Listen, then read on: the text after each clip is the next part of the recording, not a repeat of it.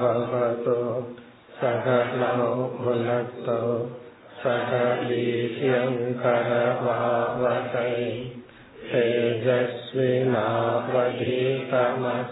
मा विद्विषावकैः ॐ शान्ति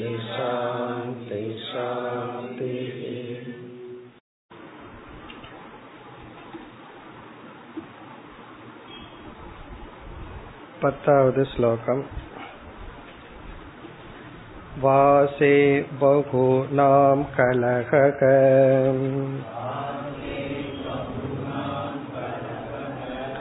भवेत् वार्ता द्वयोरपि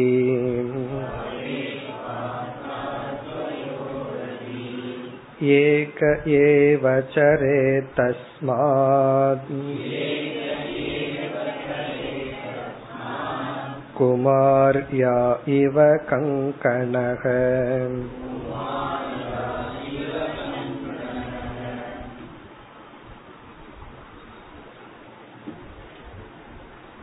ஐந்தாவது ஸ்லோகத்திலிருந்து பத்தாவது ஸ்லோகம் வரை இருபதாவது குரு ஒரு சிறுமி அவளுடைய கையில் பல வளையல்கள் சங்குனால் செய்யப்பட்ட வளையல்கள் இருந்தன அந்த வளையல்கள் சப்தம் செய்தது. கையிலிருந்து தன்னிடத்திலிருந்து சப்தம் வரக்கூடாது என்பதற்காக ஒவ்வொரு வளையலாக ஒழித்து வந்தார். இறுதியில் இரண்டு கைகளிலும் இரண்டு இரண்டு வளையல்களை வைத்தார். அப்பொழுதும் சப்தம் வந்தது. ஒரு வளையல் இருக்கும் பொழுது சப்தம் வரவில்லை. இந்த கதையை கூறி என்ன உபதேசம் செய்கின்றார்? வாசே பகுனாம் கலகக. பகுனாம் வாசே. பலருடன் சேர்ந்திருக்கும் பொழுது கலகக கலகம் ஏற்படுகின்றது. பவேத் கலகக பவேத். சரி இருவர் இருந்தால் பலர் இருந்தால் தான் கலகம் இரண்டு பேர் இருந்தால் துவயோகோ அபி வார்த்தா இரண்டு பேர் இருந்தாலும் சச்சரவு ஏற்படுகிறது வாயில் அல்லது ஆர்குமெண்ட் கழகம். ஆகவே ஏக ஏவ சரே தஸ்மாத். ஆகவே தனிமையை நாட வேண்டும். ஏகக ஏவ சரேத் ஏகக ஏவ சரேத் என்றால் தனிமையிலேயே ஒருவன் வாழ வேண்டும். எதை போல? குமாரியாக கங்கணக இவ. குமாரி என்றால் இந்த இளம் பெண் சிறிய பெண். அவளுடைய வளையலை போல. கங்கணகன பேங்கிள் இவ. இப்ப சென்ற வகுப்புல நம்ம வந்து தனிமையை பத்தி பார்த்தோம். தனிமை என்பது ஒரு தவம். நமக்கு தெரிந்த மனிதர்களிடமிருந்து விலகி இருத்தல் அல்லது தனிமையில் இருத்தல். இங்கு தனிமை என்பது அசங்கத்துவம் பற்றின்மை போன்ற சில சாதனைகளை அல்லது சில பண்புகளை நம்முள் நிலைப்படுத்த ஒரு முக்கியமான சாதனை. அதாவது எந்த சாதனைய சேர்ந்து செய்யணுமோ அந்த சாதனைய சேர்ந்து தான் பண்ணணும். நான் தனிமையிலேயே இருக்கிறேன்னு சொல்லி சாஸ்திர படிக்கிறதும் தனிமையில் இருக்கக்கூடாது. அது குருவோட தான் படிக்கணும். எதை சேர்ந்து செய்யணுமோ அதை செய்யணும். எதை தனிமையில செய்ய வேண்டுமோ அதை தனிமையில் செய்ய வேண்டும். நம்ம சென்ற வகுப்புல தனிமையினுடைய தேவையை எல்லாம் பார்த்தோம். தனிமை என்பது நம்மையே நமக்கு அறிமுகப்படுத்தும் ஒரு சாதனை. நம்ம தனிமையில் இருந்தா தான் நம்ம மனசையே நம்ம பார்க்கிறோம். தனிமை இல்லை என்றால் மற்றவர்களோடு இருக்கும் பொழுது நம் மனதில் உள்ள பலம் பலகீனத்தை நாம் அறிவதில்லை. ஆகவே தனிமை என்பது நம்மை நமக்கு அறிமுகப்படுத்த ஒரு வாய்ப்பு. பிறகு தனிமையில் இருக்கும் பொழுதுதான் நமக்குள் இருக்கின்ற சில வாசனைகள் வெளிப்படும். ஆழ்ந்த மனசில் இருக்கிற வாசனைகள் வந்து உள் பகை. நமக்குள்ள இருக்கிற ஒரு பகைவன். சில சமயம் உள்காயம்னு சொல்வார்கள். அது போல நமக்குள் இருக்கிற பகைவன் வந்து சில தீய வாசனைகள். அது தனிமையில் இருக்கும் பொழுதுதான் வெளிப்படும். அதை வெளிப்படுத்தி பிறகு அதை நம்ம என்ன முயற்சியில் நீக்க வேண்டுமோ அப்படி நீக்க வேண்டும். அப்படி தனிமை என்பது ஒரு முக்கியமான சாதனை. இந்த தனிமை வந்து இரண்டு காரணத்துக்காக சாஸ்திரத்துல சொல்லப்பட்டுள்ளது. ஒன்று வந்து விவேகத்திற்காக. விவேகத்தை தொடர்ந்து வைராகியம் விவேக வைராகியத்திற்காக தனிமை. ஏன்னா தனிமையில் இருந்தா தான் சிந்தனா சக்தி நமக்கு வளரும். இப்ப இந்த இடத்துல தனிமை அப்படிங்கிறது அதிகமாக எப்பொழுதும் மக்கள் கூட்டத்தில் இல்லாமல் அவ்வப்பொழுது நாம் தனிமையை எடுத்துக் கொள்ளுதல். விவேக சக்தி வளருவதற்காக இரண்டாவது ஞானம் அடைஞ்சதற்கு பிறகு நம்மை தனிமைப்படுத்திக் கொள்வது ஞான நிஷ்டைக்காக. ஞானத்துக்கு தகுதிப்படுத்த தனிமை சாஸ்திரத்துல பேசப்பட்டுள்ளது. ஞானம் வந்ததற்கு பிறகு தனிமையானது ஞானத்தில் நிலை பெற பேசப்பட்டுள்ளது. இந்த தனிமைய வந்து முழு நேரமா எடுத்துக்கொள்ள கூடாது ஒரு பார்ட் டைமா தான் எடுத்துக்கணும். ஏன்னா பலரோடு பழகி பேசினா தான் நமக்கு ஞானம் ஏற்படும். பிறகு வந்து என்ன செய்யணும்? அந்த ஞானத்தில் நிலை பெற அவ்வப்பொழுது தனிமை தேவைப்படுகிறது. இப்ப ஞானத்துக்காகவும் ஞான நிஷ்டைக்காகவும் தனிமை ஒரு முக்கியமான சாதனை. இனி அடுத்த ஸ்லோகத்திலிருந்து அடுத்த இருபத்தி ஓராவது குருவுக்கு வருகின்றார். அடுத்த ஸ்லோகம் பதினொன்று मन एकत्र संयुज्य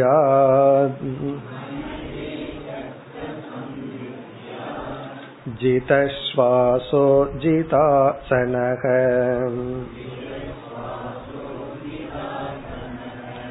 वैराग्याभ्यासयोगेन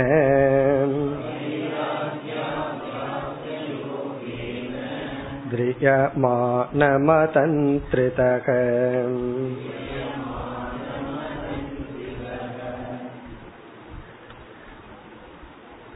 பதினோராவது ஸ்லோகத்திலிருந்து பதிமூன்றாவது ஸ்லோகம் வரை. பதினொன்று பனிரெண்டு பதிமூன்று இந்த மூன்று ஸ்லோகங்கள் இருபத்தி ஓராவது குரு. மொத்தம் நமக்கு இருபத்தி நான்கு குரு. இதுல இருபத்தி ஓராவது குரு. இங்கு இருபத்தி ஓராவது குரு வந்து அம்பு செய்பவன் பானம் செய்பவன்.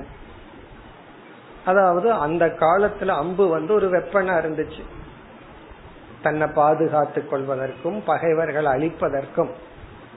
இப்ப எப்படி ரைபிள் இருக்கோ அப்படி வந்து அம்பு இருந்தது. அந்த அம்பை செய்பவன். இவர் வந்து நடந்து சென்று கொண்டிருக்கும் பொழுது அம்பு செய்பவனை கவனிக்கின்றார். இந்த அம்பு செய்யறவனை பார்க்கிறார். அதை பார்த்து அவனிடமிருந்து நான் என்ன கற்றுக்கொண்டேன்? இவர் கற்றுக்கொண்டது மன ஒருமுகப்பாடு. இங்க வேல்யூ வந்து கான்சென்ட்ரேஷன் மனதை ஒருமுகப்படுத்துதல். அது வந்து இருபத்தி ஓராவது குருவிடமிருந்து இவர் கற்றுக்கொண்ட பாடம்.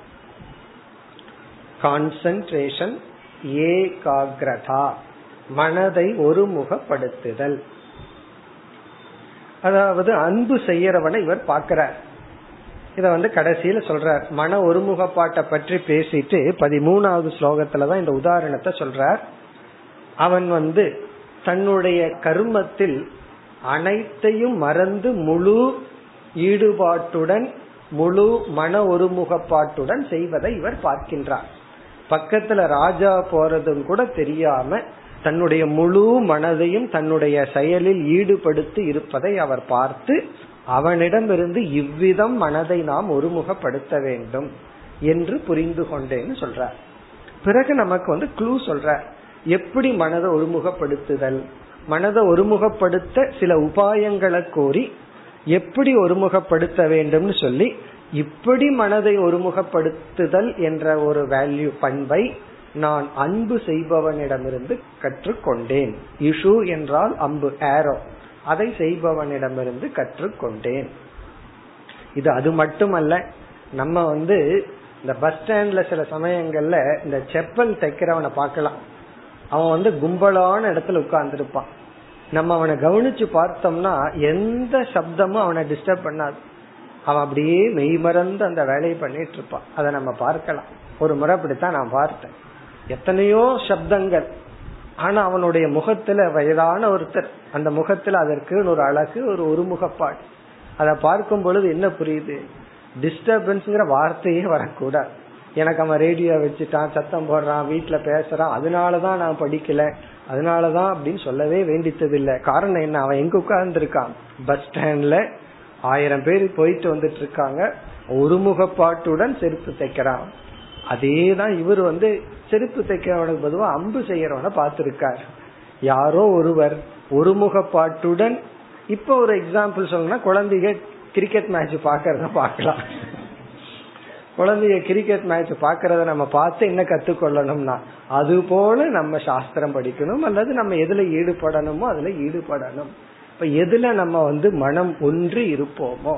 இப்ப குழந்தைங்க வந்து கிரிக்கெட் பார்க்கும்போது நீங்க எதை கொடுத்தாலும் சாப்பிட்டுருவாங்க. காரணம் என்ன? நீ கஷாயத்தை கொடுத்தாலும் சாப்பிட்டுவாங்க குழந்தைய. காரணம் அவ்வளவு தூரம் மனம் வந்து அந்த இடத்துல ஒன்றி இருக்கின்றது. அப்படி மன ஒருமுகப்பாடு. இப்ப இந்த ஸ்லோகத்துல வந்து அடுத்த ஸ்லோகத்திலையும் அந்த வேல்யூ சொல்ற இப்ப இந்த ஸ்லோகத்துல எப்படி எல்லாம் மனதை ஒருமுகப்படுத்த வேண்டும்? மனதை குவிக்கும் உபாயத்தை இந்த ஸ்லோகத்துல சொல்றார். முதல் வரியில மனதை குவிக்கணும்னு சொல்றார். பிறகு குவிக்கும் உபாயத்தை குறிப்பிடுகின்றார். மனக ஏகத்திர சம்யுஜ்யாத். இதுதான் அவர் நம்ம கொடுக்கிற அட்வைஸ் வேல்யூ ஏகத்திரனா எடுத்துக்கொண்ட ஒரே விஷயத்தில். நம்ம அந்த நேரத்துல எதுல மனச செலுத்தணும்னு எடுத்துட்டோமோ அந்த விஷயத்தில் ஏக விஷயே நம்ம எடுத்துக்கொண்ட அந்த நேரத்துல எடுத்துக்கொண்ட அந்த ஒரு விஷயத்தில் மனக சம்யுஜ்யாத். மனதை நன்கு இணைக்க வேண்டும். சம்யுஜ்யாத்னா பொருத்த வேண்டும். ஈடுபடுத்த வேண்டும். ஏகத்திரன ஒரு விஷயத்தில் ஒரு இடத்தில் ஒரே இடத்தில். நம்ம எந்த இடத்துல மனதை செலுத்த விரும்புறோமோ அந்த இடத்தில் மனதை செலுத்த வேண்டும். ஆனா பொதுவா நம்ம அப்படி பண்றது எந்த நேரத்துல எதை பண்றணுமோ அந்த நேரத்துல அதை பண்றதில்லை. அதனாலதான் மனதை அடக்குன ஒரு ஒரு ரிஷியிடம் ஒரு புத்திஸ்ட் மாங்கிடம் ஒருவர் கேக்குறார் இவ்வளவு தூரம் தியானம் எல்லாம் பண்ணி இப்ப நீங்க என்ன கத்துக்கொண்டீர்கள்? அதுக்கு அவர் சொல்ற நான் நடக்கும் போது நடக்கிறேன் சாப்பிடும் போது சாப்பிட்றேன் தூங்கும் போது தூங்குறேன் படிக்கும் போது படிக்கிறேன் இதனுடைய அர்த்தம் என்னன்னா இதுதான் லட்சியமே. நான் எதை செய்யறனோ அந்த நேரத்துல எனக்கு மனதுல எந்த சஞ்சலமும் இல்லாமல் அதில் முழுமையாக ஈடுபாட்டுடன் செய்கின்றேன். சாப்பிடும்போது பலர் சாப்பிட்றது இல்லை எதையாவது நினைச்சு சாப்பிட்றது. வேற நேரத்துல சாப்பாட்டை நினைச்சிட்டு இருக்கிறது. ஆபீஸ பத்தி வீட்டுல தான் பேசிட்டு இருக்கிறது. ஆபீஸுக்கு போனா வீட்டை பத்தி பேசிட்டு இருக்கிறது. அப்படி எல்லாமே தலைகீழா இருக்கு. அப்படி இல்லாமல் ஏகத்திர அந்த விஷயத்தில் எடுத்துக்கொண்ட விஷயத்தில் மனக சம்யுஜா மனதை ஒருமுகப்படுத்தி பழக வேண்டும். அப்படின்னா மனது வந்து நமக்கு ஒரு இன்ஸ்ட்ருமெண்டா இருக்கணும். சொன்னதை கேட்கணும். ஒருவர் சொன்னார் எங்க வீட்டு நாய் தான் சொன்னதை கேக்குது வேற யாரும் சொல்றத கேட்கறது இல்ல. என்னுடைய மனம் என்னுடைய மனைவி என்னுடைய மகன் அப்படின்னு மூணு சொன்னாரு. இந்த மூணுமே சொன்னதை கேட்கறது இல்லையா? அப்படி வீட்டுல சொல்றத கேட்கறது என்னன்னா பழகி வச்ச நாய் தான். அவர்கிட்ட நான் சொன்னேன் அது ஏன் சொன்னதை கேக்குதுன்னா நீங்க ட்ரைனிங் கொடுத்துருக்கீங்க. அதே ட்ரைனிங் உங்க மனசு கிட்ட கொடுங்க. மனைவி மகன் கிட்ட கொடுக்க முடியுமோ இல்லையோ தெரியல. உங்க மனசு கிட்ட கொடுத்தா கண்டிப்பா செய்யும். அந்த ட்ரைனிங் எப்படி கொடுக்கறது? மனதை எப்படி ஒருமுகப்படுத்துதல்? அதுதான் இனி அடுத்த பகுதியில சொல்ற சொல்லிட்டார் மனதை வந்து ஒருமுகப்படுத்தணும். எந்த வேலையை செய்ய விரும்புறமோ அந்த வேலையில மனதை ஈடுபடுத்தணும் அப்ப மனதை சிதறடிக்காமல் அதே இடத்துல எப்படி இருத்தி பழகுதல்? அதுக்கு ஸ்டெப் பை ஸ்டெப்பா சொல்ற. முதல் படி என்ன? இப்ப முதல் வரியில கடைசி சொல்ல எடுத்துக்குவோம். அது வந்து ஃபர்ஸ்ட் ஸ்டேஜ் ஜிதாசனக. ஜிதாசனகிறது மனதை ஒருமுகப்படுத்துறதுக்கான முதல் படி. ஃபர்ஸ்ட் ஸ்டெப் சொல்ற. இதெல்லாம் பிராக்டிஸ் இப்படி எல்லாம் செஞ்சுதான் நம்ம வந்து மைண்ட ஒருமுகப்படுத்தி பழக்க முடியும். ஆசனம் என்றால் நாம் அமர்கின்ற முறை. ஜிதாசனம்னா ஆசனத்தில் வெற்றி அடைய வேண்டும். ஜிதம்னா வெற்றி ஆசனம்னா அமரும் முறை. இப்ப வந்து ஒருவர் ஒரு நாள் இருபது நிமிடம் தியானம் பண்ணலான்னு முடிவு பண்ணிருக்க மனதை ஒருமுகப்படுத்தி பிராக்டிஸ் பண்ணலாம். அல்லது ஜபம் பண்ணலாம் வேல்யூ மெடிடேட் பண்ணலாம். ஒரு இடத்துல அமர்ந்து நம்ம இருபது நிமிஷம் தியானம் பண்ணலாம்னு முடிவு பண்ணனா ஃபர்ஸ்ட் ஃபர்ஸ்ட் எதுல வெற்றி அடையணும்? ஆசன ஜெயக. அதத்தான் சொல்ற ஜிதாசனக. அப்படின்னா அந்த இருபது நிமிடம் மனதை கட்டுப்படுத்துவதற்கு முன்னாடி உடலை கட்டுப்படுத்த வேண்டும். உடலை வெல்ல வேண்டும். இப்போ உடலை வெல்லுதல் ஆசனத்தை அடைதல் ஆசன சித்தி அப்படின்னா அந்த இருபது நிமிடம் நம்மால் அசையாமல் அமர்ந்து பழக வேண்டும். உடல் அசையாம இருந்து பழகணும். நம்ம மனசு எப்படின்னா எதோட எதை பார்க்குதோ அதனோட வழியிலேயே அது தன்னை அறியாம போகும். அதனாலதான் சொல்வார்கள் ஒரு நதி ரொம்ப வேகமா ஓடிட்டு இருந்தா அதையவே உத்து பார்த்துட்டு இருக்க கூடாதுன்னு சொல்லுவார்கள் ஒரு ஐந்து நிமிடம் அப்படியே பார்த்துட்டு இருந்தா நம்ம ஏரியாம உள்ள குதிச்சிரும். காரணம் என்ன? அது சந்தேகம் இருந்தா பிராக்டிஸ் பண்ணி பாருங்க.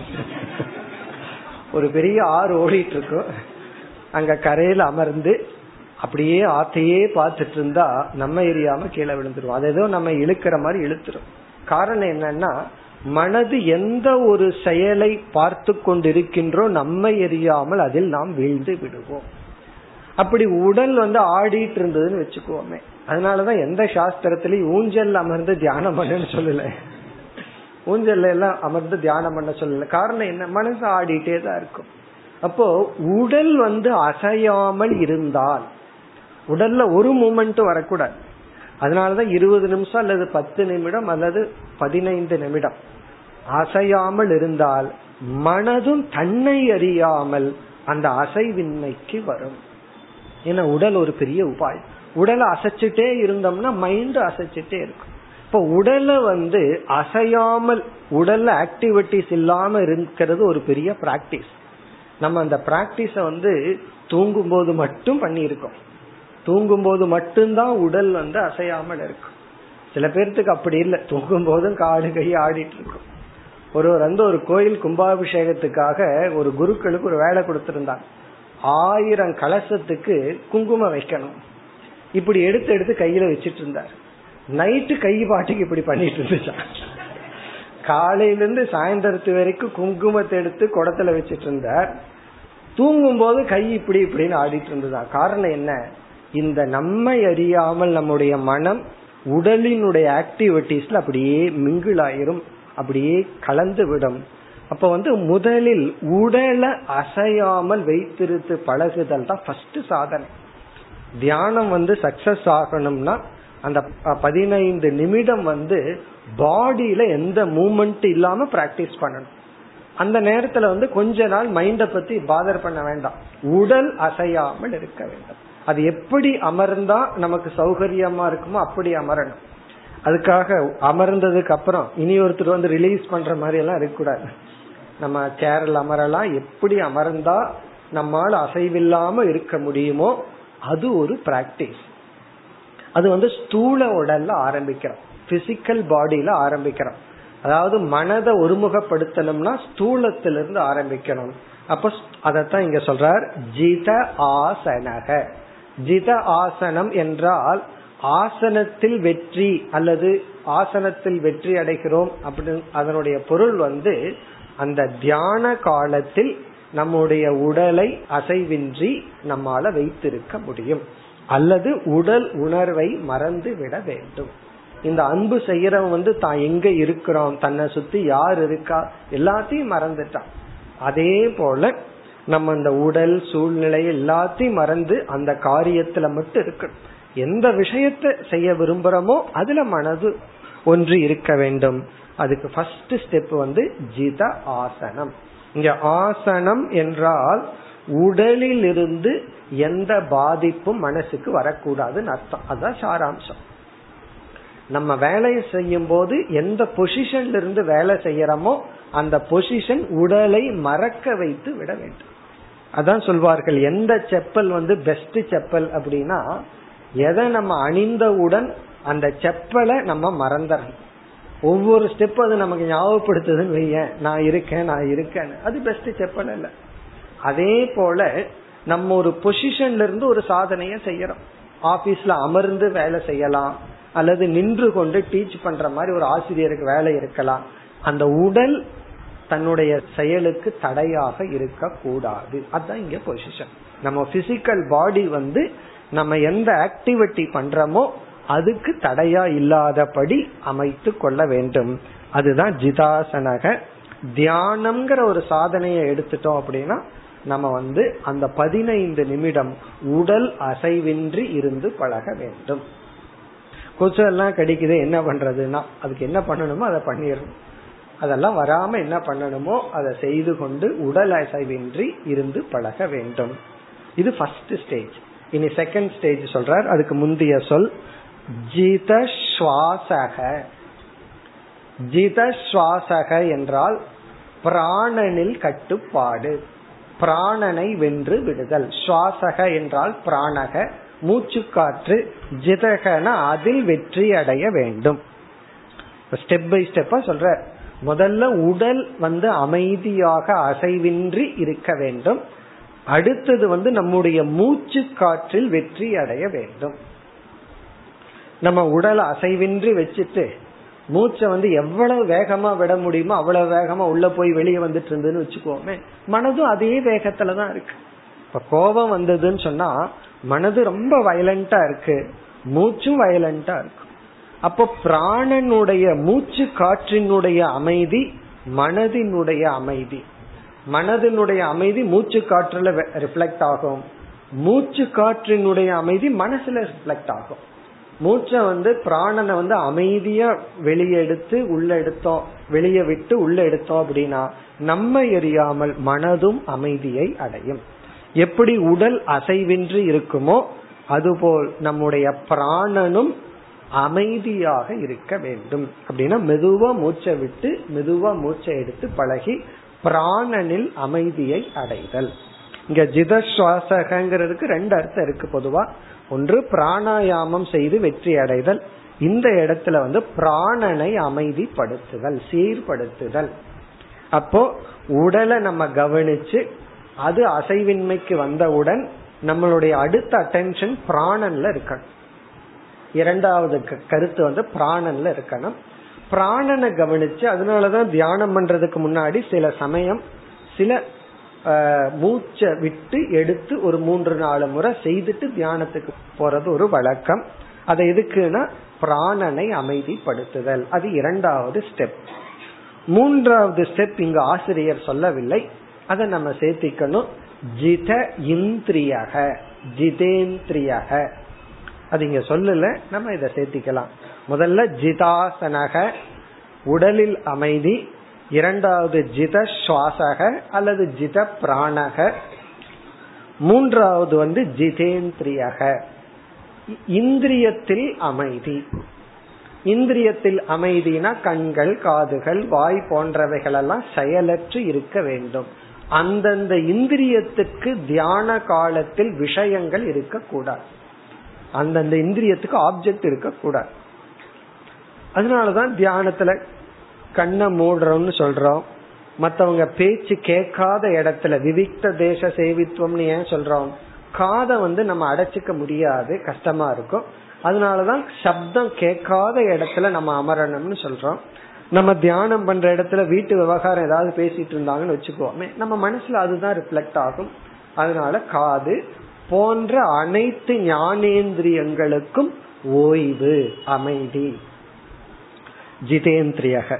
இதெல்லாம் வந்து நம்ம தியானம் அல்லது மனதை ஒரு இடத்துல வைக்கிறதுக்கு முன்னாடி எடுத்துக்கொள்ள வேண்டிய நியமங்கள். உடல் பிராணன் இந்திரியங்கள்.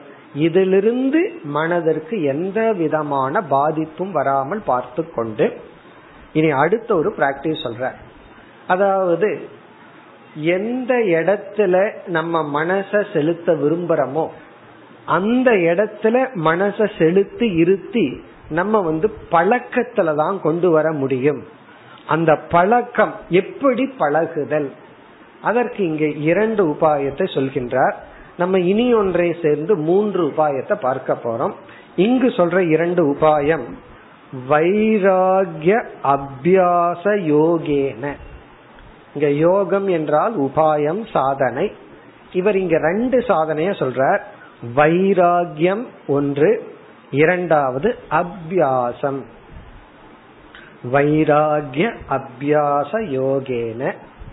இத வந்து பதஞ்சலி சொன்ன உதாகரணம் தான் இதையத்தான் பகவான் பகவத்கீதையிலையும் அர்ஜுனனுக்கு சொன்ன உபாயம். அதே தான் இங்கு பகவான் மீண்டும் சொல்ற புதிதாக பகவான் ஒன்றும் இங்கு சொல்லவில்லை. வைராகிய அபியாச யோகேன. இப்போ மனதை வந்து ஒரு இடத்தில் இருத்தி பழக வேண்டும் என்றால் அதாவது நம்ம எந்த இடத்துல மனதை இருத்த விரும்புறோமோ அங்க இருக்கணும் என்றால் அதற்கு முதல் உபாயம் வந்து வைராகியம்.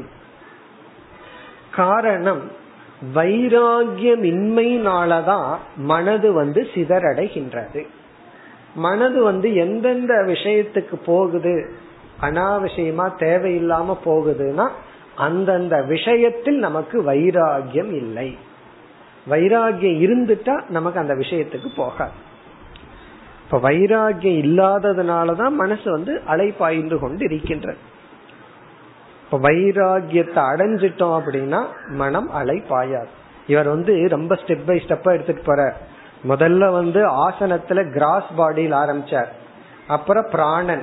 பிறகு நம்ம இந்திரியத்தை சேர்த்திட்டோம்.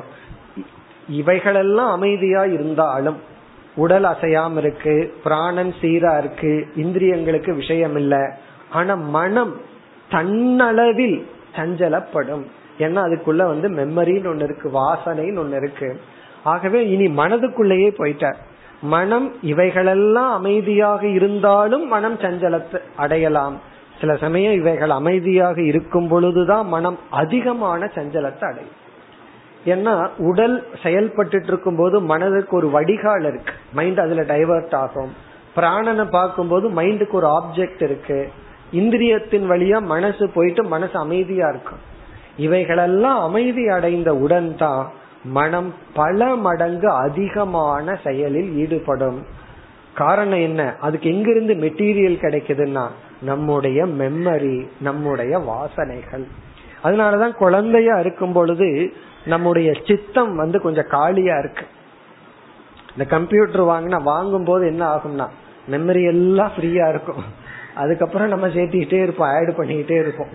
கடைசியில வந்து ரெட் லைன் வரும் ஃபுல் இனிமேல் நீங்க ஆட் பண்ண முடியாதுன்னு சொல்லி. பகவான் நமக்கு அப்படி வைக்கல. நோ ரெட் லைன் எவ்வளவு வேணாலும் ஆட் பண்ணிட்டே இருக்கலாம். அப்படி குழந்தையா இருக்கும்போது நம்ம சித்தம் வந்து மெமரி வந்து கம்ப்ளீட்டா ஃப்ரீயா இருக்கு. அதனாலதான் டிஸ்ட்ராக்ஷன் கிடையாது.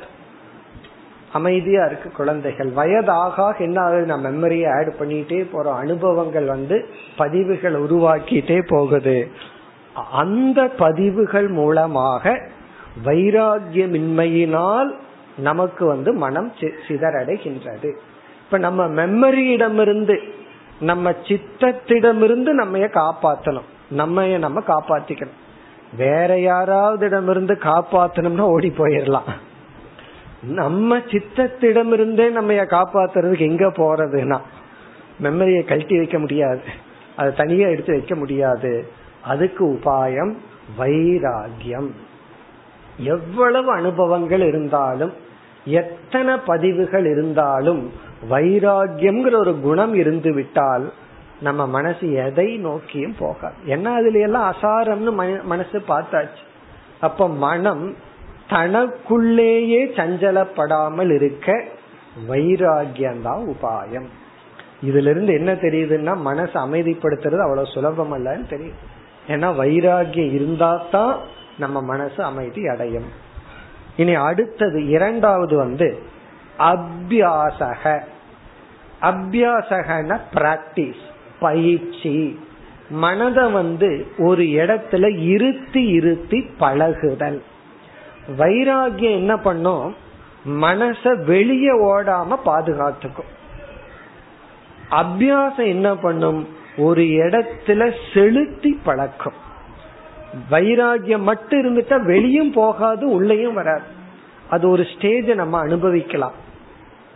நமக்கு ஒரு சாதகர்களாக இருப்பவர்களுக்கு வைராகியம் வந்துட்டா வெளியும் போக மாட்டார்கள். எதையும் பார்க்கணும் பேசணும் நாலு பேர்த்தோட சுத்தணுங்கிற ஆசை இருக்காது. தனிமையில் இருந்து விடுவார்கள். ஆனா அந்த தனிமையில தன்னுடைய மனத உபனிஷத் கீதா விசாரத்துல செலுத்தலான்னு அதுவும் முடியாது. அப்போ மனதை வந்து நல்ல விஷயத்துல செலுத்தவும் முடியாது. சரி வெளி விஷயத்துல செலுத்தலான்னா வைராகியம் வேற வந்துடுச்சு. இது ஒரு வெறுமை ஒரு ஒரு டைம் வரும். அந்த இடத்துல அபியாசக. மனதை எதுல செலுத்தினால்? ஜபத்திலையோ அல்லது ஏதாவது ஒரு நல்ல விஷயத்துல செலுத்தினால் மனது ஒருமுகப்படுமோ அப்படி செலுத்தி பழகுதல். அது சில பேர்த்துக்கு ஞான யோகமா இருக்கலாம் விசாரமா இருக்கலாம். சில பேர்த்துக்கு ஏதாவது ஒண்ணுல மனசை செலுத்தி பழகுதல். அப்ப வைராகியம் அப்படிங்கிறது வெளியிருந்து மனதை எடுக்கிறது. இப்போ ஒருவனுக்கு பணம் வேணும் புகழ் வேணும்ங்கிற ஆசை இருந்துச்சுன்னு சொன்னா அவனுக்கு வந்து கர்மயோகத்துக்குள்ளதான் போகணும். இவனை பணம் வேண்டாம் பொருள் வேண்டாம் எதுவும் வேண்டான்னு ஆச்சு வைராகியம் வந்தாச்சு. ஆனா அதே சமயத்துல முழு நேரம் விசாரத்திலையும் ஞான யோகத்திலையும் ஈடுபட முடியலனா அபியாசம். கர்மயோக அபியாசம் ஜப அபியாசம் உபாசனை இது போன்ற ஒரு அபியாசத்துல ஈடுபட இப்ப அபியாசம் என்றால் மனதிற்கு ஒரு செயலை கொடுத்து மனதை ஒருமுகப்படுத்தி பழகுதல் பிராக்டிஸ் வைராகியம்ங்கிறது ஒரு பாவனை. இதுல இருந்து நம்ம மத்ததெல்லாம் புரிஞ்சுக்கணும். வைராகியத்தை அடையிறதுக்கு என்னென்ன உபாயமோ அதெல்லாம் நம்ம இங்க கொண்டு வரணும். அது தனியா உபாயத்தை பயன்படுத்தி வைராகியத்தை அடையணும். வைராகியத்தை மட்டும் அடைஞ்சா போதாது. வைராகியம் அடைஞ்சா வெளியே போகாம மனசு நம்ம கிட்ட இருக்கும். அந்த மனதை ஒரு இடத்துல செலுத்தி பழக வேண்டும் என்றால் அது பை பிராக்டிஸ் அபியாசக. அப்ப முதல் உபாயம் வைராகியம் நம்ம சித்தத்திடமிருந்து நம்மை பாதுகாப்பது. பிறகு இரண்டாவது உபாயம் அபியாசம். ஒரு செயலை கொடுத்து மனதுக்கு பயிற்சி கொடுத்தல். அது பெஸ்ட் அபியாசம் வந்து ஜபம். இந்த மனதை ஒருமுகப்படுத்தி பழகணும்னா நம்ம என்னதான் ஞானத்தை அடைஞ்சாலும் ஜபம்ங்கிற பிராக்டிஸ விடவே கூடாது. நான்லாம் வந்து ரொம்ப அட்வான்ஸ்டு ஸ்டூடெண்ட் இல்ல நிர்குண பிரம்மத்தை தான் தியானிப்பேன். சகுண பிரம்மத்துக்கெல்லாம் போறது ரொம்ப சீப் அப்படின்னு சில பேர் நினைப்பார்கள். அது ரொம்ப தவறு. சகுண பிரம்ம உபாசனை ஜபம் நமக்கு ரொம்ப தேவை. ஏன்னா ஞானத்துக்கும் உடலுக்கும் சம்பந்தம் கிடையாது. ஸ்தூல உடலுக்கும் ஸ்தூல உடல் ஸ்தூல உடல் தர்மப்படி இருக்கும். அதை எப்படி என்ன பிராக்டிஸ் பண்ணா வாக் பண்ணி ஆசனம் பண்ணா தான் அது ஆரோக்கியமா இருக்கும். அதே போல சூக்ம உடலுங்கிறது ஒரு உடல் தான் அதுக்கு என்ன பிராக்டிஸ் கொடுக்கணுமோ அதை கொடுக்கணும். இந்த இடத்துல ஞானத்தை எல்லாம் நம்ம கொண்டு வரக்கூடாது. அப்ப ஜபம்ங்கிறது ரொம்ப முக்கியமான ஒரு சாதனை. ஒரு இறைவனுடைய நாமத்தை எடுத்து தொடர்ந்து சொல்லி கொண்டு வருதல். எனக்கு வந்து சகுன ஞான ஜபத்துல வந்து ஈடுபடல அப்படின்னா நிர்குண நாமத்தை எடுத்துக்கொள்ளலாம் நிராகாரக சுத்தக அப்படி எடுத்துக்கொள்ளலாம் எடுத்துட்டு நிர்குண சுரூபமான அந்த ஈஸ்வரனை நாம் ஜபம் செய்தல். அப்படி ஜபம்ங்கிறதா இங்கு அபியாசம். வைராகியம்ங்கிறது வெளியிருந்து மனதை உள்ள கொண்டு வர்றது. ஜபம்ங்கிறது வந்து ஒரு இடத்துல மனதுக்கு பிராக்டிஸ் கொடுத்தல். இரண்டு தான் இங்கு சொல்லப்பட்டுள்ளது. சாஸ்திரத்துல பொதுவா இந்த இரண்டு தான் சொல்வார்கள். மூன்றாவது ஒன்று இங்க நம்ம சேர்த்தி கொள்றோம். அது வந்து பக்தி டிவோஷன் அது ரொம்ப முக்கியம். பக்தி யோகேன அதையும் நம்ம இங்க சேர்த்திக்கணும். அதாவது வைராகிய அபியாச பக்தி யோகேன அந்த பக்தியை நம்ம சேர்த்திக்கிறோம். எதுக்கு திடீர்னு இங்க பக்தியை நம்ம சேர்த்துறோம் அப்படின்னா வைராகியம் நமக்கு வர வேண்டும் என்றாலும் அபியாசம் செய்ய வேண்டும் என்றாலும் நமக்கு மனதுல ஒரு பிரீத்தி ஒரு அன்பு இருக்க வேண்டும். பகவானுடைய நாமத்துல ஒரு அட்டாச்மெண்ட் அன்பு இருந்தா தான் நம்மளால ஜபம் பண்ண முடியும். அதுல வந்து ஏகத்துவம் எல்லாம் ஒண்ணுங்கிறது அவசியம் கிடையாது. சில பேர்த்துக்கு வந்து கிருஷ்ணருங்கிற வேர்டு தான் பிடிக்கும் ராமருங்கிறத விட. அதனாலதான் ஹரே ராமா ஹரே ராமாங்கிற மந்திரத்தையே ஹரே கிருஷ்ணான்னு முதல்ல போட்டு மாத்தி விட்டார்கள்.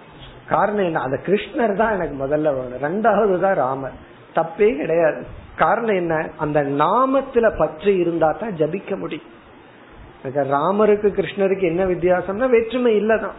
அந்த இடத்துல அத்வைதம் விசாரம் எல்லாம் வேண்டாம். நம்ம மனசு ஒரு நாமத்துல பற்றி இருந்தால் அதனாலதான் சிறு வயதுல யாராவது அந்த இஷ்ட தேவதையை நம்ம பெரியோர்கள் சொல்லி கொடுத்திருந்தா அது பெருசான அது ஒரு பெரிய பலன். சின்ன வயதுல அவங்களுக்கு அவங்கள அறியாம அந்த விளையாட்டு வயதுல இந்த ரெண்டு வயசுல மூணு வயசுலயே சொல்லி கொடுத்தரணும்.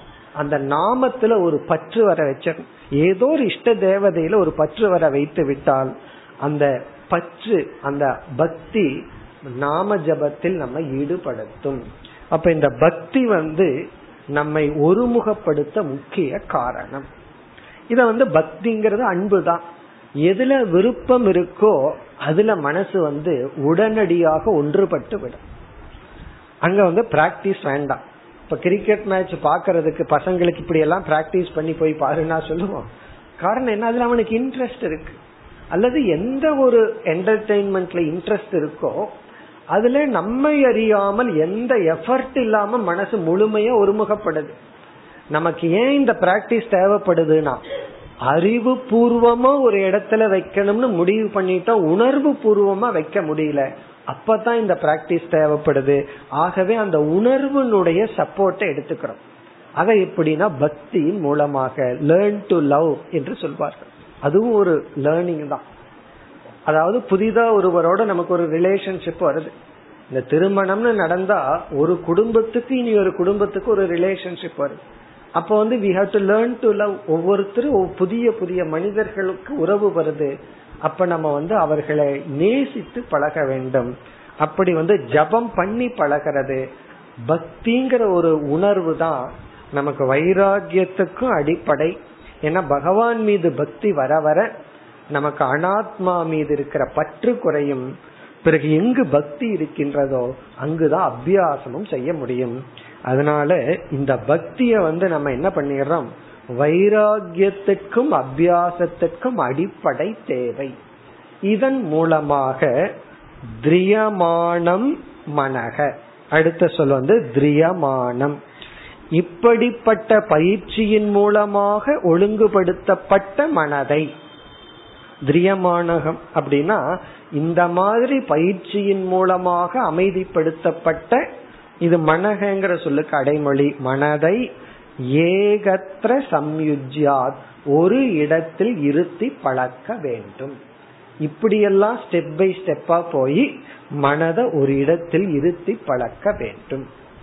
இது வந்து சாதாரணமான வேல்யூ அல்ல மிக முக்கியமான வேல்யூ ஆரம்பத்திலையும் மன ஒருமுகப்பாடு வேணும் ஞான காலத்திலையும் வேணும் ஞான நிஷ்ட காலத்திலையும் நமக்கு தேவை. இனி அடுத்த சொல் அதந்திரிதக. இந்த மனதை நம்ம ஒருமுகப்படுத்தி மனோஜயம்.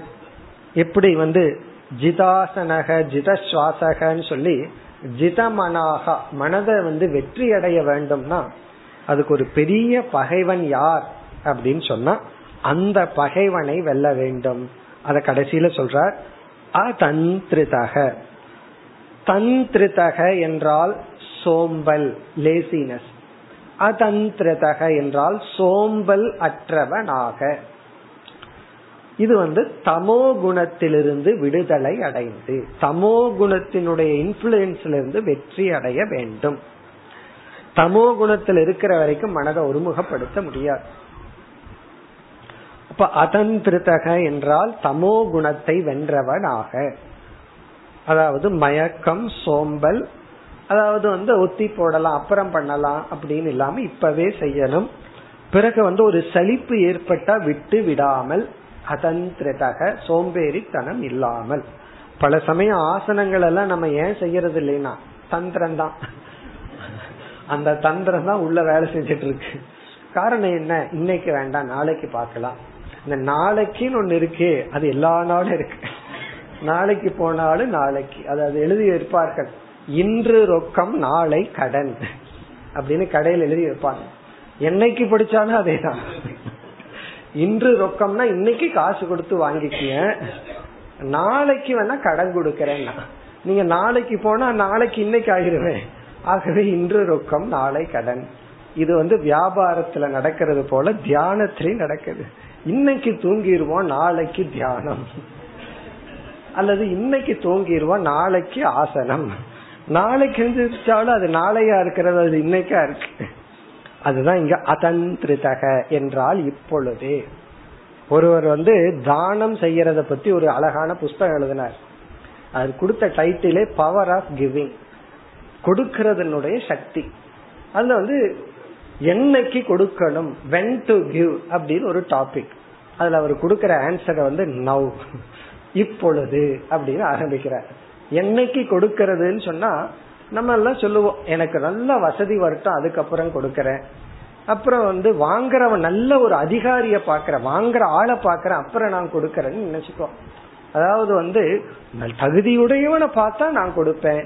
எனக்கு பணம் வரணும் அப்படின்னு எத்தனையோ நீங்க கண்டிஷன் போடலாம். ஆனா நவ் இப்பொழுது அப்படின்னு சொல்லி ஆரம்பிச்சு பிறகு விளக்கிறார். அது போல என்னைக்கு மனதை ஒருமுகப்படுத்தி பழகிறதுனா நவ் இப்பொழுது இப்பொழுதிலிருந்து ஆரம்பிக்க வேண்டும். அதுதான் அசந்திரிதக. இப்ப இதெல்லாம் வந்து அழகா ஸ்டெப் பை ஸ்டெப்பா சொல்லி இப்படி வந்து சோம்பலை விட்டு தமோ குணத்தை விட்டு உடலினுடைய அமைதியில் ஆரம்பித்து பிராணன் இந்திரிய அமைதியை பார்த்து பிறகு வந்து வைராகியத்தை சற்று பெற்று பக்தியுடன் அபியாச யோகத்தினால் மனதை ஒருமுகப்படுத்தி நாம் எந்த இடத்தில் செலுத்த விரும்புகிறோமோ அங்கு செலுத்தி பழக வேண்டும். இனி வந்து ஒரே ஒரு விஷயத்தை மட்டும் இங்க நம்ம பார்த்துட்டு அடுத்த ஸ்லோகத்துக்கு போலாம். இப்ப எந்த அளவுக்கு மனதை ஒருமுகப்படுத்தணுங்கிறது ஒரு பெரிய கேள்வி. இதுலயும் வந்து வேதாந்த சாஸ்திரத்துல ஒரு பெரிய குழப்பம் நிலவுகிறது. சாதாரண குழப்பம் இல்ல ஒரு பெரிய குழப்பம். அதாவது சிலர் வந்து மனதை ஒருமுகப்படுத்துறது வந்து சமாதி என்கின்ற ஒரு அனுபவம் வர்ற வரைக்கும் மனசை ஒருமுகப்படுத்தணும் அப்படின்னு ஒரு கான்செப்ட் வேதாந்தத்துல இருக்கு. யோக சாஸ்திரத்துல இருக்கு. இந்த சமாதிங்கிற வேர்டு இருக்கே. அது வந்து ரொம்ப அழகான வார்த்தை. அதே சமயத்துல வந்து சமாதி வரைக்கும் புரிஞ்சு கொள்ள முடியாத வார்த்தை. சமாதின்னு இனி ஒரு அர்த்தம் இருக்கு. பரியல் கிரவுண்டுக்கு போற வரைக்கும் புரிஞ்சுக்க முடியாத வார்த்தை. சமாதி வரைக்கும் புரிஞ்சுக்க முடியாத வார்த்தை அல்லது குழப்பமான வார்த்தை. எவ்வளவுதான் சங்கரர் தெளிவா சொன்னாலும் கேட்டுட்டு உடனே அதே சந்தேகம் நமக்கு வந்து சங்கரர் ரொம்ப தெளிவா சொல்லியிருக்கார். சமாதின்னு வேதாந்தத்துக்குள்ள வந்தா மனதை ஒரு எந்த இடத்துல செலுத்தணுமோ அந்த இடத்த செலுத்துற அளவுக்கு மனோபலம் இருந்தா போதும். அதான் அர்த்தம். ஆனா இந்த இடத்துல நம்ம மனதை தேவைக்கு மேலும் பலத்தை அடைய வைக்க முடியும். அதாவது இந்த உடலுக்கு எவ்வளவு ஆரோக்கியம் வேணும்? நமக்கு அடிக்கடி நோய் வருது. உடனே ஒரு யோகா பிராக்டிஸ் பண்றோம். டாக்டர் கிட்ட கேட்டு டயட் எல்லாம் என்ன சாப்பிடணும்? எப்படி பிராக்டிஸ் பண்ணணும் போறோம். எவ்வளவு தூரம் தேவைனா உடல் வந்து ஓரளவுக்கு ஆரோக்கியமா இருந்தா போது நாலு பேர்த்த அடிச்சு வீழுக்காற்ற அளவுக்கு உடலுக்கு வந்து சக்தி தேவையில்லை. யாராவது அடிச்சா தாங்குற அளவு இருந்தா போதும். அதை விட அடி வாங்காத அளவு நடந்துக்கிற மாதிரி இருந்தாலும் போதும். அல்லது அப்பப்ப ஏதேதோ நோய் வரும்னு சொல்லுவார்கள். அந்தந்த நோயெல்லாம் அந்தந்த சீசன்ல வராம இருக்கிற அளவு இருந்தா போதும். முன்ன மனுஷனுக்கு இருக்கிற நோய் இப்ப மிருகத்துக்கு வர்ற நோயெல்லாம் நமக்கு வந்துட்டு இருக்கு அந்த நோயெல்லாம் வராத அளவு நம்ம வந்து உடம்புல ஆரோக்கியம் இருந்தா போதும். அதற்கு மேல தேவையில்லை. அதற்கு மேலையும் ஆரோக்கியத்தை அடைய முடியும். ஆனால் அடைஞ்ச என்ன ஆயிரும் நம்முடைய கவனம் பூரா அதுல போயிரும். மாடும் கூட ஆரோக்கியமா இருந்துட்டு சாகுது. அப்படி ஆயிரும் லைஃப் அதே போலதான் மனதும். அதிகமாக மனதை ஒருமுகப்படுத்துவதிலேயே நம்ம கவனத்தை செலுத்திட்டா மனதுக்கு வந்து இரண்டு சக்திகள் கிடைக்கும். ஒன்று சமாதிங்கிற ஒரு அனுபவம். தூங்கும் போது எப்படி ஒரு ஆனந்தமோ அதே போல விழிப்புணர்வுடன் அனைத்தையும் மறந்திருக்கிற ஒரு ஆனந்தம் கிடைக்கும். இரண்டாவது வந்து சில சித்திகள். சில சித்திகள் எல்லாம் நமக்கு கிடைக்கும். யாராவது மனசுல ஒண்ணு நினைச்சிட்டு இருப்பாங்க நமக்கு தெரிஞ்சிடும் எங்காவது தீ எரியும் நமக்கு அது தெரியும். நமக்கு தெரியும் நம்ம ஒண்ணும் பண்ண முடியாது அங்க போய். அப்படி சில சித்திகள் எல்லாம் ஏதாவது தெரியும். ஃபியூச்சர் நமக்கு தெரிய ஆரம்பிக்கலாம். ஏதாவது தெரியும். இதெல்லாம் மனதை அதிகமா ஒருமுகப்படுத்தினா கிடைக்கின்ற பலன். பதஞ்சலி ரொம்ப அழகா தன்னுடைய யோக சூத்திரத்துல சொல்லியிருக்கார். உபசர்காகா சித்தயக. இது அவருடைய சூத்திரம். உபசர்காகனா தடைகள். மோக்ஷத்துக்கு சித்திகள் ஒரு தடைகள். மோக்ஷங்கிற லட்சியம் உனக்கு வேணும்னா உபசர்க்கம்னா இந்த இடத்துல தடைகள் சித்திகள் எல்லாம் தடைகள். அப்படின்னு என்ன அர்த்தம்? அந்த அளவுக்கு நம்ம மனதை ஒருமுகப்படுத்த வேண்டிய அவசியம் கிடையாது. சமாதிங்கிற அனுபவத்துக்கும் மோக்ஷத்துக்கும் சம்பந்தம் இல்லை அப்படி எனக்கு வேணும்னு முடிவு பண்ண பண்ணலாம் அது வேற விஷயம். ஆனா சமாதிக்கும் மோக்ஷத்துக்கும் சம்பந்தம் கிடையாது. சித்திக்கும் மோக்ஷத்துக்கும் சம்பந்தம் கிடையாது. நம்ம மனதை ஓரளவுக்கு எந்த விஷயத்துல செலுத்தினா ஓரளவுக்கு அமைதியா செயல்படுமோ அல்லது ஞானத்தை அடைஞ்சு ஞான நிஷ்டை அடையிற அளவுக்கு மனதை ஒருமுகப்படுத்தினா போதும். இதை நம்ம எப்படி புரிஞ்சுக்கணும்னா உடல் ஆரோக்கியம் எந்த அளவுக்கு வேணுமோ அந்த அளவுக்கு மன ஒருமுகப்பாடு இருந்தால் போதும். உண்மையிலேயே அதற்கு மேல நம்ம வந்து அதுக்கு முக்கியத்துவம் கொடுத்து செய்யக்கூடாது. இத சொல்ல வேண்டிய அவசியம் கிடையாது. இதெல்லாம் யாரும் பண்ண போறதில்ல. முதல்ல எவ்வளவு தேவையோ அதுக்கு மேல பண்ண போறதில்ல. ஒருத்தங்கிட்ட போய் அதிகமா பணம் சம்பாதிக்காதுன்னு சொல்ல வேண்டியது இல்லை அவன் தேவையான அளவே சம்பாதிக்கிறது இல்லை அப்படி இல்லாதவன் இடத்துல நம்ம சொல்ல வேண்டாம். பணம் தான் லட்சியம்ங்கிறவன் இடத்துல நம்ம போய் சொல்லலாம் அதே போலதான் மனதை ஒருமுகப்படுத்துறது தான் லட்சியம்ட்டு போனா இந்த அட்வைஸ் தேவைப்படும். ஆகவே மனதை ஒருமுகப்படுத்துதல் என்பது அதிகமாகவும் தேவையில்லை. அதே சமயத்துல அதற்கான குறைவான முயற்சியிலும் ஈடுபடக்கூடாது. இனி அடுத்த ஸ்லோகத்திலையும் மனதை இறைவனிடத்தில் வைத்தால் என்னென்ன பலன் வரும்னு மிக அழகா சொல்ற. அடுத்த ஸ்லோகத்துல சில நல்ல சூக்மமான கருத்துக்களை அவதூதர் நமக்கு கூறுகின்றார் பனிரெண்டாவது ஸ்லோகம் यस्मिन् मनो लब्धपदं तत् यतेतत्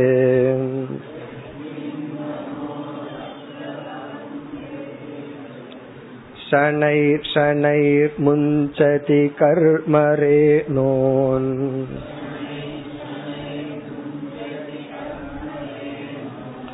सत्त्वेन वृद्धेन रजस्तमश्च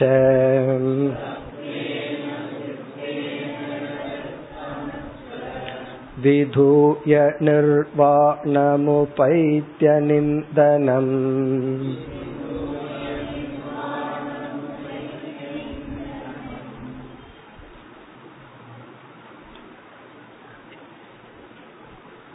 இந்த ஸ்லோகத்தில் மனதை நாம் ஒருமுகப்படுத்தி இறைவனை பற்றிய ஞானத்தை அடைந்து இறைவனிடத்தில் வைத்தால் என்ன பலன் கிடைக்கும்? நம் மனதில் என்ன மாற்றங்கள் ஏற்படும்? என்று நமக்கு குறிப்பிடுகின்றார்.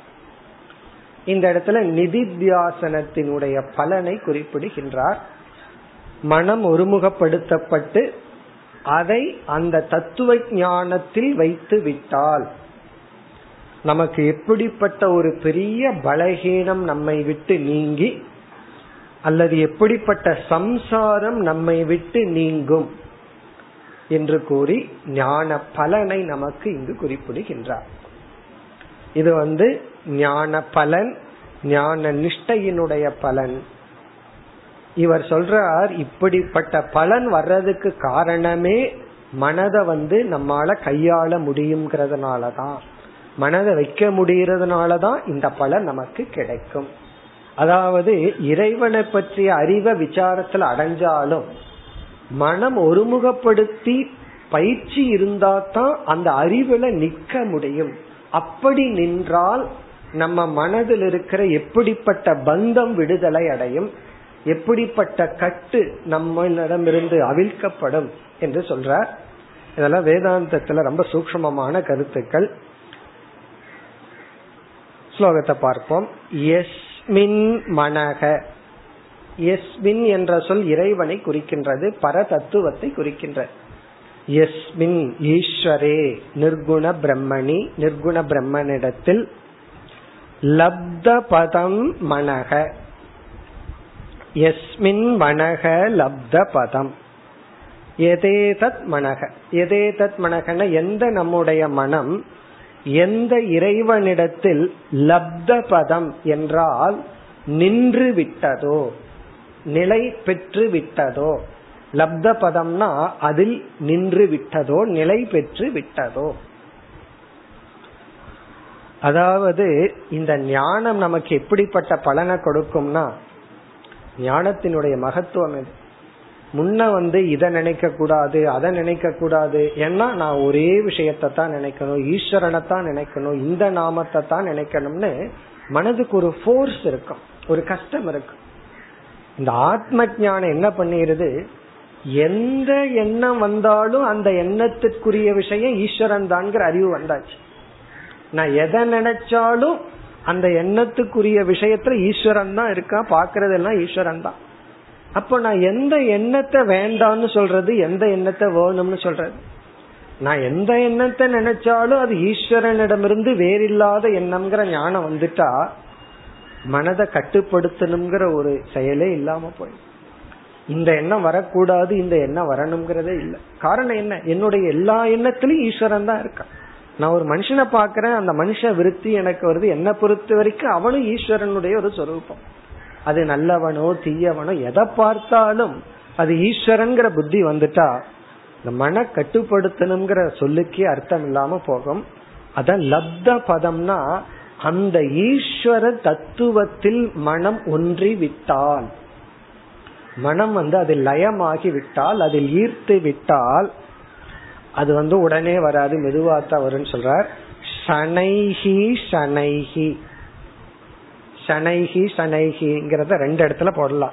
மெதுவாக மெதுவாக பயிற்சி செய்து ஞான நிஷ்டை அடைந்து விட்டால் பிறகு மெதுவாக மெதுவாக இந்த பலன் நமக்கு கிடைக்கும்.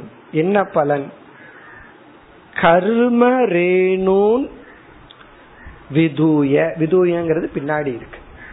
கர்ம என்கின்ற ரேணு என்றால் டஸ்ட் குப்பை. செயல் என்கின்ற குப்பையை இவன் விட்டு விடுவான். இது ஒரு சட்டில் சூக்மமான கருத்து. முஞ்சதி முஞ்சதிங்கிறத எடுத்துக்கலாம். விட்டு விடுவான் விட்டு விடுவான் விடுதலை அடைகின்றான். சனை சனைகின சிறிது சிறிதாக கர்ம ரேணூன் முஞ்சதி. கர்மம் என்கின்ற அசுத்தத்தை விட்டு விடுகின்றான் இந்த கர்ம ரேணுங்கிறதா ஒரு சூக்மமான கருத்து. அது என்னவென்றால் நம்ம மனதில் இருக்கிற ஒரு விதமான சம்சாரம் வந்து எதையாவது செய்யணும் அப்படிங்கிற ஒரு எண்ணம். எதையாவது பண்ணணும்னு ஒரு தூண்டுதல். அதனாலதான் நமக்கு ஒரு வேலையும் இல்லை அப்படின்னா நம்ம டோட்டலா என்ன ஆயிரும் ரெஸ்ட்லெஸ் ஆயிரும் மக்களே நம்ம எப்ப மதிப்பார்கள்னா நீ என்ன செஞ்சிட்டு இருக்க அதை வச்சுதான் மரியாதை. நீ ஒன்னும் பண்ணலையா? யூஸ்லெஸ் நீ ஏதாவது செய்கின்றாயா? நம்ம எப்படி எடை போடுக்கிறாங்க ஃபர்ஸ்ட் நம்மளுடைய பேங்க் பேலன்ஸ பார்த்து எடை போடுறாங்க. ரெண்டாவது எப்படி எடை போடுறாங்கன்னா நம்மளுடைய பொசிஷனை பார்த்து எடை போடுகிறார். நீ என்ன செஞ்சிட்டு இருக்க அதை வச்சு தான் அவனுக்கு மதிப்பு. நீ மேனேஜிங் டைரக்டரா இருக்கிறியா? அதை வச்சு மதிப்பு. ஈவன் ஒரு தபஸ்விக்குள்ளேயே கர்மயோகியா இருந்தா அதுக்கு ஒரு மதிப்பு.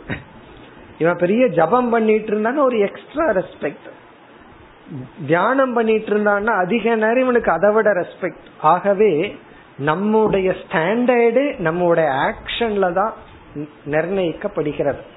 அதனால நம்மை அறியாமல் மேலானத பண்ணணும் மேலானத பண்ணணும். மக்கள் எதை ரெஸ்பெக்ட் பண்றாங்களோ அதை பண்ணணும். கோயில்ல பூஜை பண்றது பெருசு.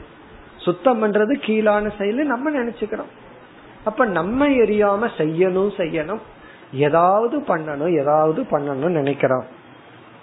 ஞானம் வந்து ஜஸ்ட் ஆப்போசிட் உன்னால ஒண்ணுமே பண்ணாம இருக்க முடிஞ்சா அதான் ஹையஸ்ட் லெவல் அப்ப இங்க என்ன சொல்கின்றார் அவதூதர்? நான் இதை செய்ய வேண்டும் என்கின்ற தூண்டுதலிலிருந்து விடுதலை அடைகின்றான். நான் இதை பண்ணணும் அப்படின்னு எனக்கு ஒண்ணு கிடையாது. அப்படின்னு என்ன அர்த்தம்? எனக்கு எதையுமே இதத்தான் செய்யணும் அப்படின்னு ஒண்ணு கிடையாது. இந்த சாதனைய செய்யணும்ங்கிறது ஒண்ணு கிடையாது. செய்ய வேண்டும் என்கின்ற தூண்டுதலிலிருந்து கிடைக்கின்ற விடுதலை. நமக்கு வந்து சில பேர் வந்து தியானம் ஜபம் எல்லாம் செய்து கொண்டிருப்பார்கள். திடீர்னு உடல்நிலை சரியில்லாம போயிடும் ஒரு ஒரு மாசமோ இரண்டு மாசமோ. அவங்க மனது வந்து உடலிலேயே கவனம் போனதுனால எதுவும் செய்ய முடியாம போயிடும் எந்த சாதனையும் பண்ண முடியாம கிளாஸ் கேட்க முடியாம போலாம் ஜபம் பண்ண முடியாம போலாம் ப்ரே பண்ண முடியாம போலாம். அப்ப அவங்களுக்கு வர்ற பெரிய குற்ற உணர்வு நான் ஒண்ணுமே பண்ணலையே நான் ஒண்ணும் செய்யலையே. அப்படி எல்லா இடத்துலயும் பார்த்தோம்னா செய்ய வேண்டும்ங்கிற ஒரு கர்மம் பண்ணணும். இது எதை குறிக்குதுன்னா தான் கர்த்தாவாகவே இருக்கணுங்கிறது தான் சம்சாரம். நான் ஏதாவது ஒரு கர்த்தாவா இருக்கணும். அதனாலதான் வயசானதுக்கு அப்புறம் அவர்களை அறியாமல் ரிட்டையர்மெண்ட்ங்கிறது ஏதோ ஒரு கர்ஸ் ஏதோ ஒரு சாபம் போல நினைக்கிறார். ஏன்னா கர்த்தாவா இருக்கிறதுக்கு வாய்ப்பு இல்லையே. எதை செய்ய போனாலும் எங்கர் ஜெனரேஷன் இதை செய்யாதீங்க. நடக்காதீங்க. எதுவும் பண்ண என்னன்னா பேசாம உட்கார்ந்துருங்க. இவர் அமர்ந்து கொண்டிருக்கிற கர்த்தாவா இருக்க விரும்பல. ஏதாவது செய்யற கர்த்தாவா இருக்க விரும்புறார். அந்த ஒரு தூண்டுதல் தான் சம்சாரம். அதிலிருந்து ஒருவன் விடுதலை அடைகின்றான். மேலும் அடுத்த வகுப்பில் பார்ப்போம்.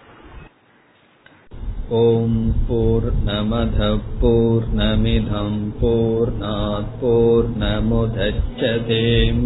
पूर्णस्य पूर्णमादाय पूर्णमेवावशिष्यते ॐ शान्ति शान्ति शान्तिः